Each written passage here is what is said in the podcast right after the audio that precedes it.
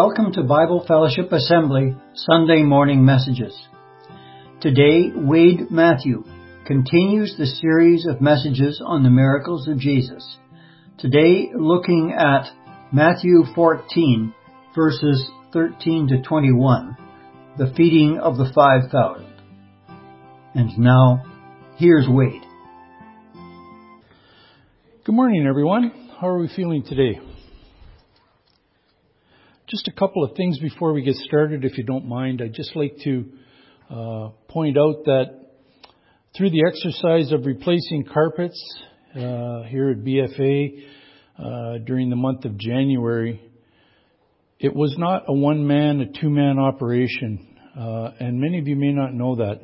Um, being a fly on the wall, I can tell you that there were more than 25 people involved in things that went on here. And that doesn't count the people that were at home praying for this particular operation. But that counts people who, and I'm not going to name names, but people who brought coffee and Timbits to the workers uh, that were putting in the carpet. Uh, wonderful gesture. Um, the people who moved more than a half a ton of organ and piano into the fellowship hall and then moved it back. Uh, the countless hundreds of feet of wiring that had to be put back together uh, by many people. Um, also, the person who took time to shovel the snow off of our roof at the entrance, which is something that we take for granted that it just happens. But, you know, the Lord puts it up there, but He expects us to take it down. And so I just wanted to point that out. You know, if ever there was a church that follows that uh, phrase of we are all members of the body of Christ. And so when one helps, we all help, sort of thing. And uh, that is certainly what took part. So uh, that is great. Um, you're going to wonder as we go through this thing this morning uh, just how I'm wired. Uh, because this is a different type of message this morning, and I tried to uh, do something different, but the Lord just wouldn't let me go there. So this is what you're going to get. And speaking of being wired, I'm just wondering from Eve and, and Ted's standpoint, uh, color blindness an impediment to somebody who's an electrician? Can you imagine the guy who diffuses bombs and goes, cut the green one? Uh, yeah, right. Okay. So let's just bow our heads for a moment in prayer as we uh, come before the Lord for the message to come. Lord, accept our presence here this morning as our desire to learn from your word. Holy Spirit, open our hearts to new thought provoking ideas regarding our purpose here on earth and our discussions on the topic of miracles. As with all things, we ask these things in the name of our Lord and Savior, Jesus Christ. Thank you. So you can see from the uh, from the first slide that the topic is food and how I got food. I don't know. Uh, I wouldn't say I'm an expert on it, but I certainly consume enough of it, um, and so I should know a little bit about it. But uh, that's okay. We're going to go into it and handle it in my own my own unique way. Um, there are many passages that we could have went into, and we were given quite a list by the elders uh, as to which one we could choose, or we could choose them all if we wanted to. The one that I chose is the one that's the most familiar, I think, to all of us, the one about the two fishes and five loaves, and that's in Matthew 14, 13 to 21, and I'd like to read that. When Jesus heard what had happened, he withdrew by boat privately to a solitary place. Hearing of this, the crowds followed him on foot from the towns. When Jesus landed and saw a large crowd, he had compassion on them and healed their sick. As evening approached, the disciples came to him and said, This is a remote place, and it's already getting late. Send the crowds away so that they can go to the villages and buy themselves some food. Jesus replied, They do not need to go away. You give them something to eat. We have here only five loaves of bread and two fish, they answered. Bring them here to me, Jesus said. And he directed the people to sit down on the grass. Taking the five loaves and two fish and looking up to heaven, he gave thanks and broke the loaves. Then he gave them to the disciples and the disciples gave them to the people. They all ate and were satisfied and the disciples picked up twelve basketfuls of broken pieces that were left over. The number of those who ate was about 5,000 men, besides women and children. Plus, minus, black or white, yes or no, the yin, the yang of it all.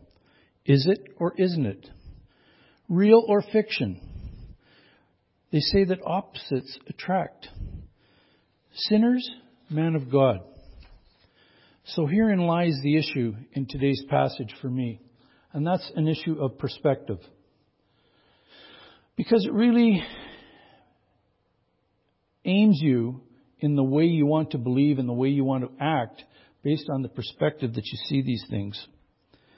Let me ask you first, has your perspective changed since you met Jesus Christ? I hope so. It should have. We talk about this, but first, I want to wrap your minds around the two following statements. So the next slide, Ted.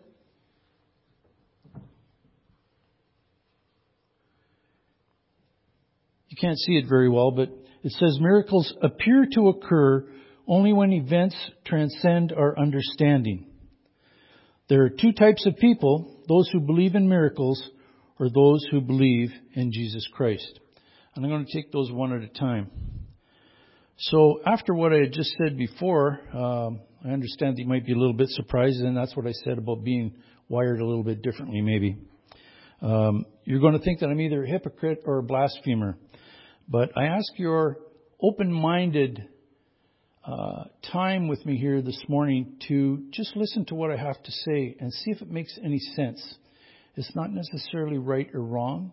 It's what I felt the Lord was telling me about this particular situation. It's a matter of perspective.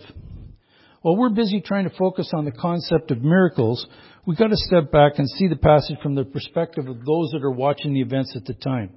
So I'm going to ask you a few simple questions and I just need you to say yes or no. Don't say them to me, just say them to yourself. To the Egyptians, were the pyramids a miracle? To the Chinese, how about the Great Wall? In the passages of the Bible that deal with the Egyptians and the Israelites, there's little discussion of the miracle of the pyramids. Should something so awe-inspiring, so revolutionary, not be a reason to drop a line or two? To have us go to our knees and reflect on its very existence? It's not there. Both are called wonders of the world and something man holds in awe. But are they miracles? Miraculous, perhaps. Miracles? Man flocks to these structures, but for sightseeing reasons, and not to challenge as whether it is a miracle or not. They simply want their picture taken with it. How about Napoleon, Alexander the Great, Sitting Bull?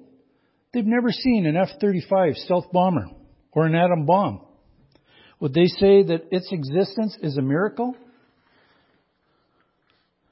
Let's look at another aspect. To my grandmother, who was born in 1897, and for example, to Phil Donaldson's mother, who was born a little bit later, would they consider the lunar landing a miracle?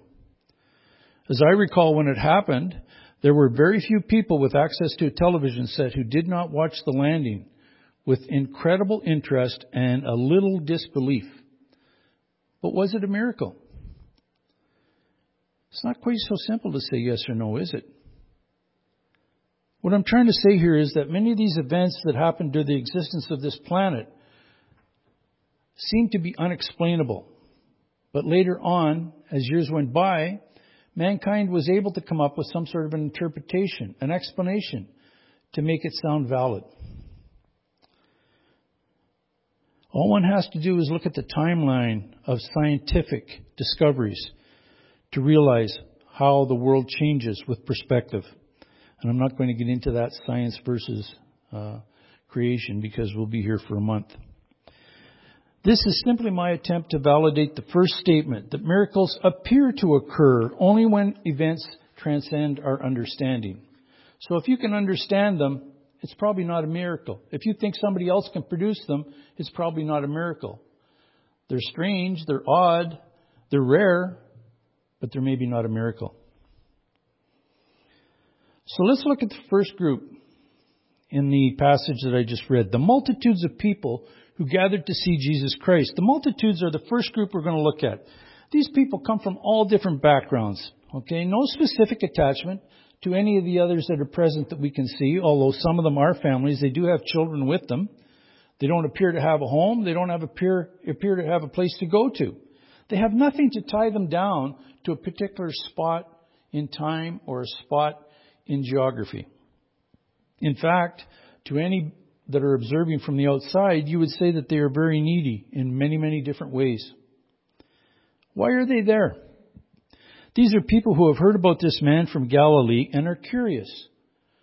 In the same way that they came to John the Baptist, they come to Jesus Christ because he offers something different, something strangely odd. Having little of anything, they are searching for any improvement on their existing lifestyle as well.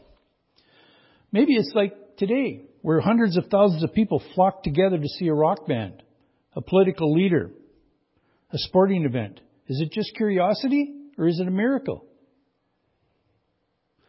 Some have a hope to be healed from a malady that they have contracted. Many follow simply because they have a herd mentality. They are more comfortable feeling protected in a group than by themselves. And so they gather together. No matter what the individual reason, we're all sinners. All the people at this particular gathering were sinners, with the exception of one man. They were born into sin, had no hope. They may not have realized it, but that was a fact. The thought of possibly getting healed, the thought of hope for a better life, maybe even the thought of just a free meal. Maybe they expected it because Jesus had provided many, many things before. And there are many examples in the Bible of Jesus providing food. To them, I'm sure that it was seen as a miracle. They couldn't explain it. How does a person take a couple of fish and a few loaves of bread and feed 5,000 people? Just imagine that in a basket. And you go down to take a piece, and another piece pops up where you took the piece out that wasn't there before. A miracle? Sure sounds like it. That's what they would think. Would think, pardon me. But these are people who are open to all kinds of ideas because they're desperate. They need hope in something. And so they look on it a little bit differently than I think we would in this day and age where we're spoiled. We have far more than we need. We're doing quite well, thank you. And many of us would say that we're doing well in spite of what the Lord has done for us. And that's the wrong thing to say. But people that are not part of the body of Christ live that way, day in and day out. Let's look at the next group that's there. It's a party of one. It's Jesus Christ. Now, Jesus is present here as part of his ministry's work during these three short years before his crucifixion. He's discipling, he's mentoring, he's teaching people, he's laying down laws, He's showing compassion and love for all people. He's trying to teach those around him. He's trying to further the purpose for which he was sent. Now, whether you use the word miracle, power, signs, wonders, there are some statements that need to be considered when we reflect on how Jesus views these events. And you'll see that it's much different from the from the group of people that are there, the, the multitudes. Colossians 2 9 says, For in him dwells all the fullness of the Godhead bodily. And ye are complete in him, which is the head of all principality and power. There is none above Jesus Christ. He is it. So try and explain how he fed these people with such a little amount of food to start with? Is it a miracle? I'll leave that to you. Jesus is God and yet he's sinless man. And that's a contradiction to the people that were in the group. The multitudes of people, the 5,000 plus that were there. They don't understand that. How can this man be God? We talked about it this morning in communion. How even the Pharisees and the Sadducees confronted him and said, Only God can do this. How is it that this man thinks he can do what God can do? Because he is God. But they didn't understand it. They saw something different. Is it a miracle? To Jesus, I think it was just everyday life. But the people wouldn't see it that way. I'm not sure we would see it that way either. But there are things that confuse me about the story. Luke 1:37 says, "For with God nothing shall be impossible." So is it a miracle? God can do anything. If he wants to turn those fish into grapefruits, he can do it. He told you if you had a little bit of faith that you could cut down the mountain over there. He can do anything he wants to do. Is that a miracle? So it's the perspective of the whole thing. Nothing is impossible and therefore nothing is a miracle. Miraculous maybe, but not a miracle. But it depends on the eyes that you're looking through.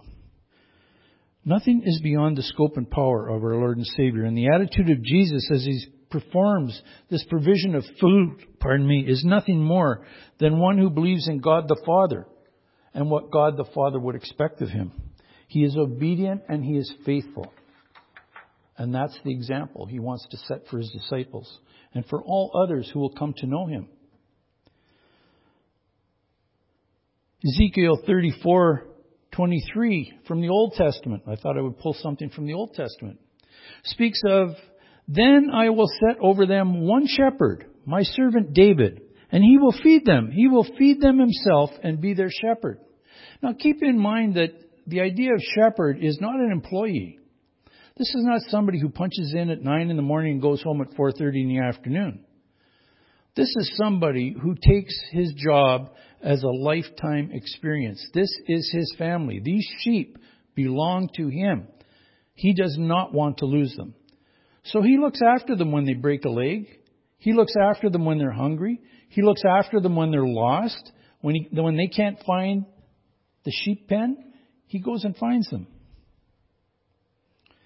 Hebrews 13 says, verse 20, Now may the God of peace, who through the blood of the eternal covenant brought back from the dead our Lord Jesus, that great shepherd of the sheep, equip you with everything good for doing his will, and may he work in us what is pleasing to him through Jesus Christ, to whom be all glory forever and ever. Amen. So he's referred to here as the great shepherd, just like David was the great shepherd. But it also says that He equips you with everything good for doing His will. That He can work through you to fulfill His purpose. In both the Old and New Testament, food is spoken of many, many times. Jesus is called the Great Shepherd, and as such, one of his duties is to provide food for his flock. And that food is not just food for nourishment, as in bodily nourishment, a sandwich, that type of thing, but it's spiritual food. And that's the difference. And the people in the multitude will not understand that. So, what's the situation before Jesus at this point? He's in this spot for ministry reasons. But he's also just been made aware that John the Baptist was beheaded. And he was going to go and find a place to rest. Now, obviously, when he finds a place to rest, you would assume that involves prayer to the Father. Because Jesus took everything to his Father in prayer.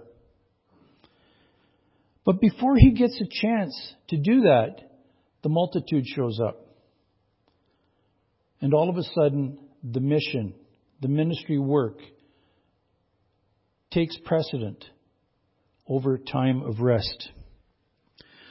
The great multitude shows up, and in his tired state, Jesus still shows compassion and love for all people as he heals the sick that are there, as he provides food and nourishment for them. The day begins to wind down with the need for nourishment. The disciples want to send the people away, but this is not in the vocabulary of Jesus, the compassionate shepherd. Is that what you would have done? Would you have sent them away? Let them find a meal somewhere else. I'm going home. I know my fridge is full. Because that's not what Jesus wants you to do. He sets the example right here. He's not expecting you to feed 5,000 people. But if it's possible, why not? But he's showing you that it can be done. And by feeding them food physically, fish and loaves, you get a chance to spiritually nourish the people. You get a chance to show your love and your compassion for them. You get a chance to mentor them a little bit, to talk to them about what it means, the fact that they are dead in this world, and that if they want a new life, they can be nourished with that new life. Note that he begins by telling them to give the people something to eat. The disciples. Their response is, we can't do it. We don't know how. We can't do it. This is a different form of nourishment and reflects something different from the manna that the Lord gave to the Israelites in the wilderness. Here it is, the bread of life, and it is the only way to redemption and eternity. In a way, it's perhaps a jab at his disciples as well for their lack of belief. How many times did they question Jesus right up to the end? Peter was probably the most impetuous of the bunch. But they all did it. And I think we all do it from time to time. We question Jesus. We question whether we should be involved in what he's involved in because it just seems a little bit odd. We can't quite understand it. Um, it's not what we want to do. But you know something? Maybe it's a miracle. Maybe you should be doing it. Think about that. And as he said in Matthew 17:20, just a few chapters ahead of the passage we, we've read for this particular sermon. Because you have so little faith, truly I tell you, if you have faith as small as a mustard seed, you can say to this mountain, move from here to there, and it will move. Nothing will be impossible for you. Nothing.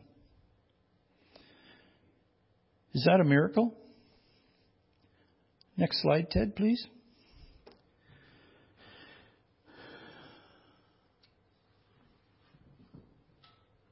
There we are. We just read this. It says, I am the bread of life. Your fathers ate manna in the wilderness and are dead. This is the bread which comes down from heaven, that one may eat of it and not die.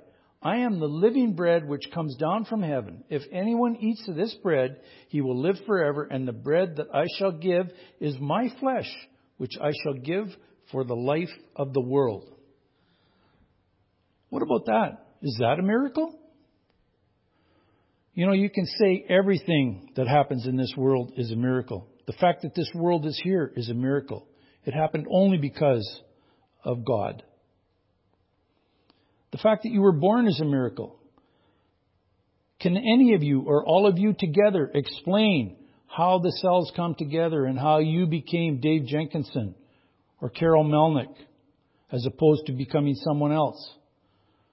How is it that we're all born with two arms, two hands, two feet. Now, I mean the majority of us. I realize that there are physical disabilities, but we're all born that way.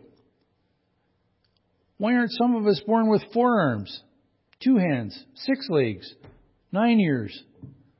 Because there's a pattern.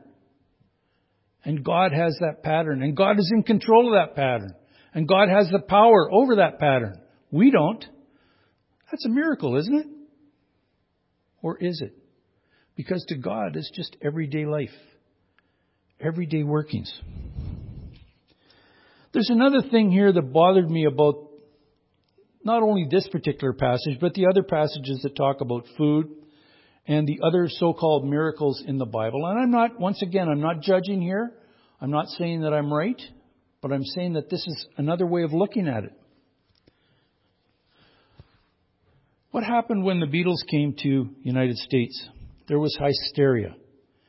Were they a miracle? People sure acted like they were, like they were the next thing since sliced bread. There was nothing like the Beatles. Women passed out. People got hurt. They had to be protected by police just to move around. That doesn't happen in these miracles. Here's 5,000 people, plus children, plus, plus women, that are about to be fed. They see this little bit of food multiply, multiply, multiply, multiply, multiply. And they're 85% back in the crowd. And the fish and the bread keep coming, keeps moving back, keeps moving back, keeps moving back. How do you explain that? How did they get food? To them, it's a miracle. To God, to Jesus, He's feeding His sheep. That's a strange part to me that there's no hysteria. Even the disciples don't seem to be awed by this. If anything, they're a little bit inquisitive. They question the Lord, but there's no panic. Nobody falls to their knees. Nobody raises their hands to heaven and praises the Lord. They just get fed. What happens when they get fed? They collect up the remainder, 12 baskets of food. That's more than they started with. But there's no panic. There's 5,000 people out there who probably haven't had a meal in three or four days. And there's extras. Why aren't they fighting to take those extras home? It just seems a little bit odd to me. But I think the rationale here is the perspective. What does God want you to see? He doesn't want you to see the panic and the, the futility of some of the things that are going on. He wants you to see that He is the Messiah and that His power comes from His Father above. And that simply because He is sinless, because He is obedient and faithful, his Father gives him all the power he needs to do whatever he needs to do to fulfill his purpose. That's what Jesus wants these people to get. He wants them to understand that they can be part of this. And that's why he tells them in various places in the New Testament to go out to all corners of the earth and spread the good news. Remember when I said before that Peter was one of the impetuous ones. Well, here's a verse from Peter. And this is four chapters after this particular uh, event. And in fact, there is another food event before this chapter. It says, Then Peter asked of Jesus, Behold, we have forsaken all, and we have followed thee. What shall we have therefore? Do you think Peter got it?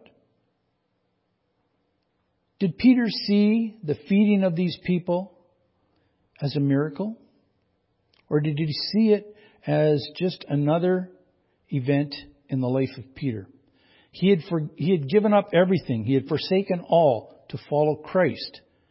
And yet, even now, he was unsure of what he was going to get. He selfishly was worried about self. So, you know something? There's no difference between Peter then and us now. We're very similar to that. I, I have a hard time believing that all of us here today have not at one time or other questioned just where are we in this hierarchy? And is it important to be first? Or is it important to be in the first bus that goes north, so to speak? No, it's not important. God says it's not important. He's preparing a mansion for you. He's preparing a room for you. For you personally. Not for us as a group. He's not taking BFA to heaven as a group and putting them in BFA wing 3D. He's taking you. He's got a room up there for Wade Matthew. Me. I can't believe it. It's mind boggling. Is it a miracle? To me, it's a miracle because I don't think I'm worthy of it. But to Jesus, it's just everyday life. He loves me so much that He's willing to do that. He's already paid the price of His life on earth in a physical sense. And He's willing to go the rest of the way. So in my mind as a Christian, there are words that are simply incorrect to use sometimes without proper perspective. Coincidence is one. I don't believe anymore that there are coincidences because God says that He knows all things. He knows how many hairs are on our head. So if He knows those things, and He's got everything written down, and He knows where you're headed, what you're doing, there are no coincidences. There are no miracles. It's already predetermined. Even though those incidences and those events seem miraculous. But now that we've been redeemed and we've been the receiver of a new life, we see a different level. We see a different perspective. At least we should. We can no longer believe in coincidences or miracles, only in the power of God. And I want to take that just a little bit further because we have to put our faith and our trust in God, who is greater than all. That's what we're told in His Word. That's what we tell each other. That's what the disciples have told other people.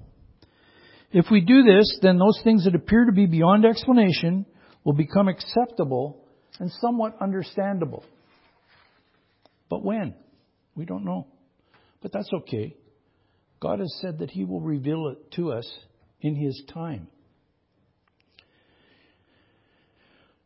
Here's another little excerpt out of the Bible. Who is like me? Let him proclaim it. Let him declare and set it before me, since I appointed an ancient people. Let them declare what is to come and what will happen. Who can question the Lord? I don't know. Yes, who indeed? And so here's sort of the crux of the matter for me when it comes to miracles. And so I come to the simple conclusion that to believe in coincidences or miracles, one cannot believe in Jesus Christ, the Holy Spirit, nor God the Father. To say that an event is a miracle clearly questions the ability of God to routinely carry out His work. To routinely create these occurrences for purposes of His own. It questions our personal belief, our trust, and our full obedience in God to do the things that He says He will and can do. It would be rather hypocritical on our part to do that. So to say that it's a miracle that's beyond understanding, I have a hard time with that. So remember, as we study these miracles, about food, about death, about healing, whatever it might be. Think of the perspective that it's presented. Think of who's there. Put yourself in their place. You should be putting yourself in the place of Jesus because you have been redeemed. You are now a new creation. You are no longer on that level. You should be at the upper level. And you should be following what Jesus said in full obedience and trust. But I know that we're human beings and we're having difficulty with that. I understand that. But that's what we should be doing. To the people that don't know the Lord, every time something like this happens, it's a miracle. And they just await for science to explain it to them. As we close, we live by faith and not by what we see. Explanations are desired, but because we simply and fully believe in Jesus Christ, the Son of God, it will be revealed to us in His time. And you know something? That's good enough for me. I hope it is for you. Let's just bow in a word of prayer and then we'll ask the music team to come up and uh, close us off with a hymn. Lord, so much about your word is strange to us. So much about what you have done for us is strange to us, is above and beyond what we could imagine. But we understand, Lord, that you have the power for all things. You created this world, you created this universe with just a wave of your hand or a breath. And yet we question whether or not it is true, whether it is valid. If there isn't another explanation, how can we possibly, as a lowly human being, think that we are an equal to you. Lord, may all that we do today, tomorrow, and in the days to come be honoring and glorifying to you. May we put you first where you belong, Lord. May we understand that all power and all knowledge and all ability to do things comes from you and that all that we have comes from you. We talk about it here, Lord, that even the very breath that we take is numbered by you. And so who are we to question the Lord? Lord, we humble ourselves and fall down on our knees, Lord, to you. Understanding the sacrifice that you made for us and praying, Lord, that we will never, never have to endure anything like that again. That you will never have to endure anything like that again. That you have given us this time for redemption and that we will all take full advantage of it. We thank you, Lord, that your Son is the great shepherd. That he has told us time and time again that all that the Father has given him, he will not lose. That he will keep track of them and he will return them to the Father. And for that we are thankful. Lord, thank you for this time. Thank you for being with us, Lord. Thank you for guiding us and leading us. In Jesus' name we pray. Amen. Thank you for listening. Come back next week for the next Sunday morning message from Bible Fellowship Assembly. Visit us on the web at bfa.church, where you will find our physical address and contact information. We'd love to see you if you're in the Timmins area or drop us a line at info at bfa.church. Until next time.